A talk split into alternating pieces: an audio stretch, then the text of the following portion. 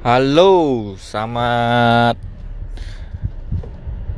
Selamat menjelang sore ya kalau tempat saya ini. Oke, jadi saya sangat nggak sabar mau sharing apa yang saya alami dalam minggu-minggu ini. Oke, um, halo, ah, jadi minggu ini dibilang minggu yang minggu yang berat bagi saya. Karena sampai sekarang juga apa ya uh, karena masalah ya karena karena masalah dan beban yang yang, sekarang saya pikul gitu jadi ceritanya uh, usaha saya sedang berada dalam apa ya penjualan oke okay. penjualan oke okay. cuma karena saya uh, supplier es batu kristal karena mesin es saya bermasalah dan ini udah udah hari keempat bermasalah gitu loh nah masalah ini adalah masalah yang jujur di luar di luar dari kemampuan saya dan sekarang juga lagi lagi diatasi pengaruhnya apa? Pengaruhnya ke ke hasil produksi. Jadi hasil produksinya um, bisa dibilang tidak tidak cukup untuk memenuhi kebutuhan customer saya. Dan ini pernah saya kalau es tidak cukup untuk memenuhi, untuk memenuhi konsumen pernah terjadi beberapa kali sebelumnya pada hari raya hari besar. Tapi ini uh, karena mesin. Dulu itu karena memang mesinnya cuma satu. Sekarang saya ada dua dan satu bermasalah. Otomatis karena es ini tidak bisa di stok dalam jumlah yang karena kapasitas produksinya nggak terlalu besar jadi kurang gitu loh. Jadi akibatnya pelanggan itu karena butuh es batu dan sangat bergantung pada kita sangat sangat susah. Karena mereka akan bakal sedikit kelabakan kalau super apa super es batu apa terhenti atau telat gitu loh.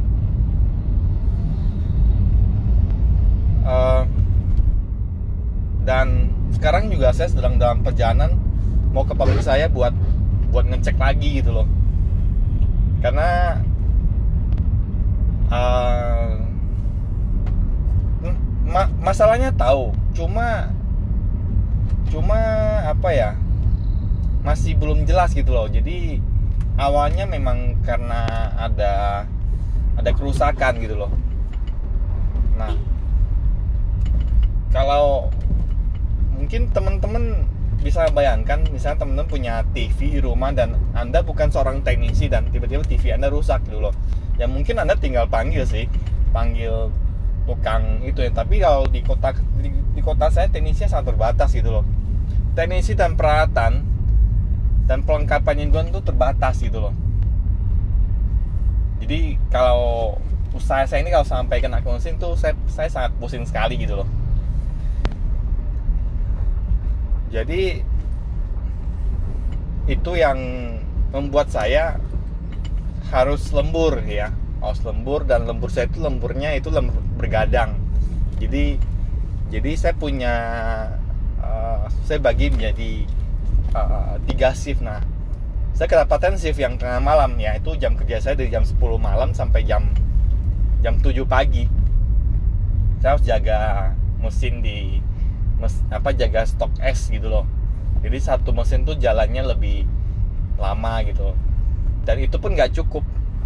Nah contohnya hari ini uh, udah dipastikan bahwa esnya itu nggak cukup buat buat menyuplai ke konsumen. Hmm. itu nah uh, jadi mesin ini pun nggak bisa langsung. Jadi udah pokok permasalahannya udah, udah diselesaikan. Cuma cuma sekarang mau dipastikan lagi apakah memang ada masalah lain gitu loh. Jadi pada intinya di awal udah ditemukan ada kebocoran di mesin gitu loh. Nah kebocoran itu udah ditutupin. Nah sekarang ternyata itu menggunakan freon. Ternyata freon yang yang pas pas terjadi kebocoran itu freon yang yang terlepas yang bocor itu ter, ternyata banyak gitu loh. Banyaknya berapa ya? Kurang tahu gitu loh. Freon tersebut juga harus beli dan di kota saya nggak ada. Untungnya untungnya ada satu kota ibu kota di Kalimantan Barat Pontianak itu ada jual. Itu sekitar 3 atau 4 jam ya. 4 jam lah dari perjalanan gitu loh. Nah udah ketemu freonnya kemarin udah coba kita isikan. Dan dan dan dan dan begitu udah diisikan masih masih belum bisa gitu loh. Sepertinya ada indikasi kebocoran lainnya dan ini nggak nggak diketahui kebocoran di mana. Karena kan apa ya kalau kalau teman-teman bisa lihat mesinnya itu lumayan complicated gitu lumayan kom, uh, lumayan rumit. Nah teknisinya ada. Teknisi untuk lokal ada tapi bukan teknisi yang terlalu mendalami bukan di bidang ini gitu loh. Tapi uh, ya ya begitu gitu loh. Jadi mau nggak mau ya kita harus turun tangan cari cari cari penyebabnya sendiri gitu loh. Karena sekali lagi teknisinya di kota saya itu nggak ada. Yang khusus di bidang ini ya. Maksudnya yang khusus menget, uh, yang mengetahui tentang cara kerja mesin ini gitu loh. Nah uh, jadi kita perlu melakukan pengetesan pemeriksaan gitu. Sampai dipastikan bahwa tidak ada kebocoran lagi baru bisa diisi freon lagi gitu. Tapi selain masalah yang saya mau sampaikan hari ini saya punya satu sharing ya. Jadi tepatnya dua hari yang lalu itu saya dapat uh, apa ya dapat WA lah ya dari temen bahwa temennya ini teman saya ini punya teman yang anaknya uh, kena leukemia. Jadi butuh golongan darah O dan kebetulan uh, kebetulan saya golongan darah O gitu loh. Karena saya bergadang jadi awalnya saya menolak gitu loh untuk untuk menurunkan darah. Tapi tapi sepertinya Tuhan itu uh, pengen saya apa ya pengen saya ikut apa ya pengen saya tuh membantu gitu loh. Jadi gimana tau? Jadi karena saya sampai dapat dua kali tiga kali pemberitahuan bahwa bahwa bahwa ini anak teman anak teman ini butuh butuh darah gitu loh. Sampai tiga kali pemberitahuan gitu loh. Awalnya dia uh, ada satu orang yang telepon ke teman saya. Yang kebetulan saya duduk di sampingnya. Ini ada apa saya bilang aja ya itu apa Yayasan Buddha Suci ya. Jadi pas kita lagi ada meeting dia telepon ke teman yang duduk di samping saya tanya ke saya ya. Saya jawab saya bergadang belum bisa gitu loh. Udah habis itu habis itu saya baca di grup gereja saya bahwa ada yang butuh donor darah O untuk leukemia ya saya baca lewat aja gitu loh. Jadi saya juga ada tidak ada respon. Setelah itu ada satu temen atau bilang keluarga jauh lah ya yang pernah saya bantu dulu yang pernah saya donorkan dulu tuh cari ke saya. Katanya tetangganya anaknya leukemia butuh darah. Ini chat lang chat, chat, chat personal ke saya akhirnya kan gini ya kalau dari pengalaman saya ya.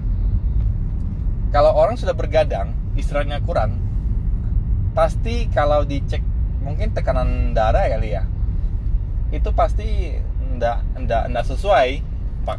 Nah sesuai apa? Mungkin tekanan darahnya rendah kali ya. Jadi tidak bisa donor gitu loh. Saat itu ya karena udah tiga kali dapat informasi butuh golongan darah O dan kebetulan saya kebetulan saya golongan darah O akhirnya ya saya, saya bilang saya bilang dalam hati ini saya bilang ke Tuhan gitu loh. Saya bilang saya akan pergi ke PMI ya tempat tempat donor darah tersebut gitu loh. Dan saya akan serahkan kepada perawat untuk nentuin gitu loh. Jadi saya diperbolehkan donor atau nggak donor gitu loh. Nah pada malam itu hujan-hujan lagi gitu loh. Pada malam itu hujan-hujan-hujan gitu loh. Pabrik pabrik saya udah kebanjiran ya pabrik saya udah kebanjiran. Rumah saya itu juga sedang banjir. Jadi rumah dan pabrik saya kebanjiran bayangin gitu loh. Tapi banjirnya bukan banjir yang kayak sampai di atas lutut ya. Ingat ini ini masih di kaki kaki gitu loh. Ya sampai nggak nggak apa nggak sampai lutut lah. Ya tapi namanya juga banjir ya. Nah jadi malam itu hujan-hujan saya pakai motor kita langsung ke PMI ya Palang Merah Indonesia tempat tempat dibutuhkan darah tersebut gitu loh. Pada saat saya sampai malam itu saya masih harus bergadang loh ya. Saya masih, masih ber, bergadang waktu itu jam sekitar jam sembilanan gitu ya. Saya masih bergadang loh ya. Ini saya ini saya sampai ke PMI ternyata sudah ada sudah cukup darahnya pas banget ada satu satu cewek yang menurunkan darahnya. Pas banget gitu loh. Jadi jadi hari itu tidak dibutuh apa darah saya masih belum terpakai gitu loh. Yowes gitu loh. Ya ya ya pas lah gitu loh. Kayaknya cuma ngobrol bentar dengan orang orang tua ini orang tua anak yang terkena leukemia ini. Saya kasih dukungan lah saya kasih support uh, saran gitu loh untuk uh, tegar dan tabah menghadapi situasi ini gitu loh begitu dengan ceritanya istilahnya uh, anaknya masih umur 4 tahun gitu loh anaknya aktif gitu loh uh, dan tiba-tiba ada masalah ini gitu loh ada masalah ini gitu loh. ini leukemia kan saya bilang kanker darah ya itu bukan hal yang bukan hal yang gampang disembuhin lah ya. Mungkin persentase kecil banget. Dia, dia sendiri udah bilang bahwa dokternya bilang bahwa persentase sehatnya itu 30 sampai 40 persen gitu loh. Orang tuanya tahu karena orang tuanya ini juga sebenarnya juga donor rutin buat temennya lagi yang ada kena leukemia. Jadi temen yang yang anaknya yang baru ketahui leukemia ini sering donor darah buat temennya buat temennya yang punya anak dua anak yang dua anak tersebut leukemia bayangkan jadi jadi teman saya ini anaknya terkena leukemia sebelum itu sering donor darah buat temennya lagi yang punya dua anak umur 4 tahun atau 7 tahun yang terkena leukemia sekarang anaknya sendiri terkena leukemia jadi itu dibutuhkan darah setiap bulan gitu loh. Satu bulan satu anak dua kantong katanya. Dua kantong satu bulan dua kantong dan itu harus nginap di rumah sakit dua hari. Gitu loh uh, bisa cepat bisa satu hari ya kalau mungkin mendukung ya tapi ini minimal dua hari katanya. Ya. Saya seperti yang saya ceritakan di awal tadi bahwa saya punya masalah di pabrik gitu loh. Saya punya masalah di pabrik saya, saya, dan saya jujur saya stres gitu loh. Saya stres saya kurang istirahat karena kita kepikiran customer terus gitu loh. Karena kita punya tanggung jawab di situ. Saya jadi mendengar masalah ini sebetulnya masalah masalah saya tuh jadi kecil gitu loh ternyata apa ya banyak di luar sana yang istilahnya masalahnya itu lebih lebih gila, lebih besar sampai menyangkut nyawa gitu loh. Bayangin itu gitu. Bayangin kalau kita di posisinya dia gitu loh. Kita anak kita sampai sampai ya terkena penyakit yang uh, susah disembuhkan lah ya. Itu pun maksudnya apa ya? Orang tuanya sendiri bilang bahkan kalau misalkan di di apa ya di, di apa dikeluarkan sejumlah dana yang berapa besar pun belum tentu anak sembuh gitu loh karena saya pernah dengar sebelumnya tuh sampai jual rumah sampai minjem buat biaya perobatan tapi nggak sembuh kan apa ya udah misalnya sudah nyawa nyawanya nggak ada sampai berutang lagi gitu loh itu pasti apa ya stres gitu loh. Stres banget tuh. Saya bisa bayangkan kalau ada anggota keluarga saya yang begitu gitu nah intinya setelah mendengar masalah ini saya rasa masalah saya kecil gitu loh. Nah lanjutan dari cerita Indonesia tersebut um, ternyata besoknya tepatnya sih kemarin ya besoknya uh, setelah yang saya tanya udah ada orang yang ada ternyata saya dapat chat lagi bahwa ternyata dokter bilang masih butuh darah saya lagi. Masih butuh darah saya. Nah ini kemarin saya datang ya darah untuk ternyata bisa diambil darah saya. Ya bagus lah jadi darah saya terpakai gitu loh. Nah pas juga tiba-tiba mata saya infeksi mata kanan saya infeksi. Mata kanan saya infeksi infeksi parah loh. Saya bisa bilang saya terkena penyakit mata paling parah tuh kemarin gitu. Sampai bengkak sampai susah. Susah lah sampai susah ngelihat gitu loh. Apa berair terus nangis terus gitu loh kayak. Untung untung saya punya karyawan tuh mau menggantikan shift saya di malam hari shift saya. Jadi jadi dia yang misalnya mengcover mengcover uh, uh, shift saya itu di yang bergadang tersebut gitu loh. Jadi untung dia bisa bantu gitu loh. saya istirahat dan hari ini saya bangun mata saya masih merah tapi udah mendingan. Udah nggak udah nggak kayak kemarin gitu loh. Udah mendingan banyak dah. Walaupun masih belum sembuh sembuh total ya. Nah itu jadi inti dari podcast podcast uh, yang kedua ini ya. Saya tahu bahwa sebenarnya podcastnya sedikit uh, sedikit apa ya sedikit hmm, apa ya?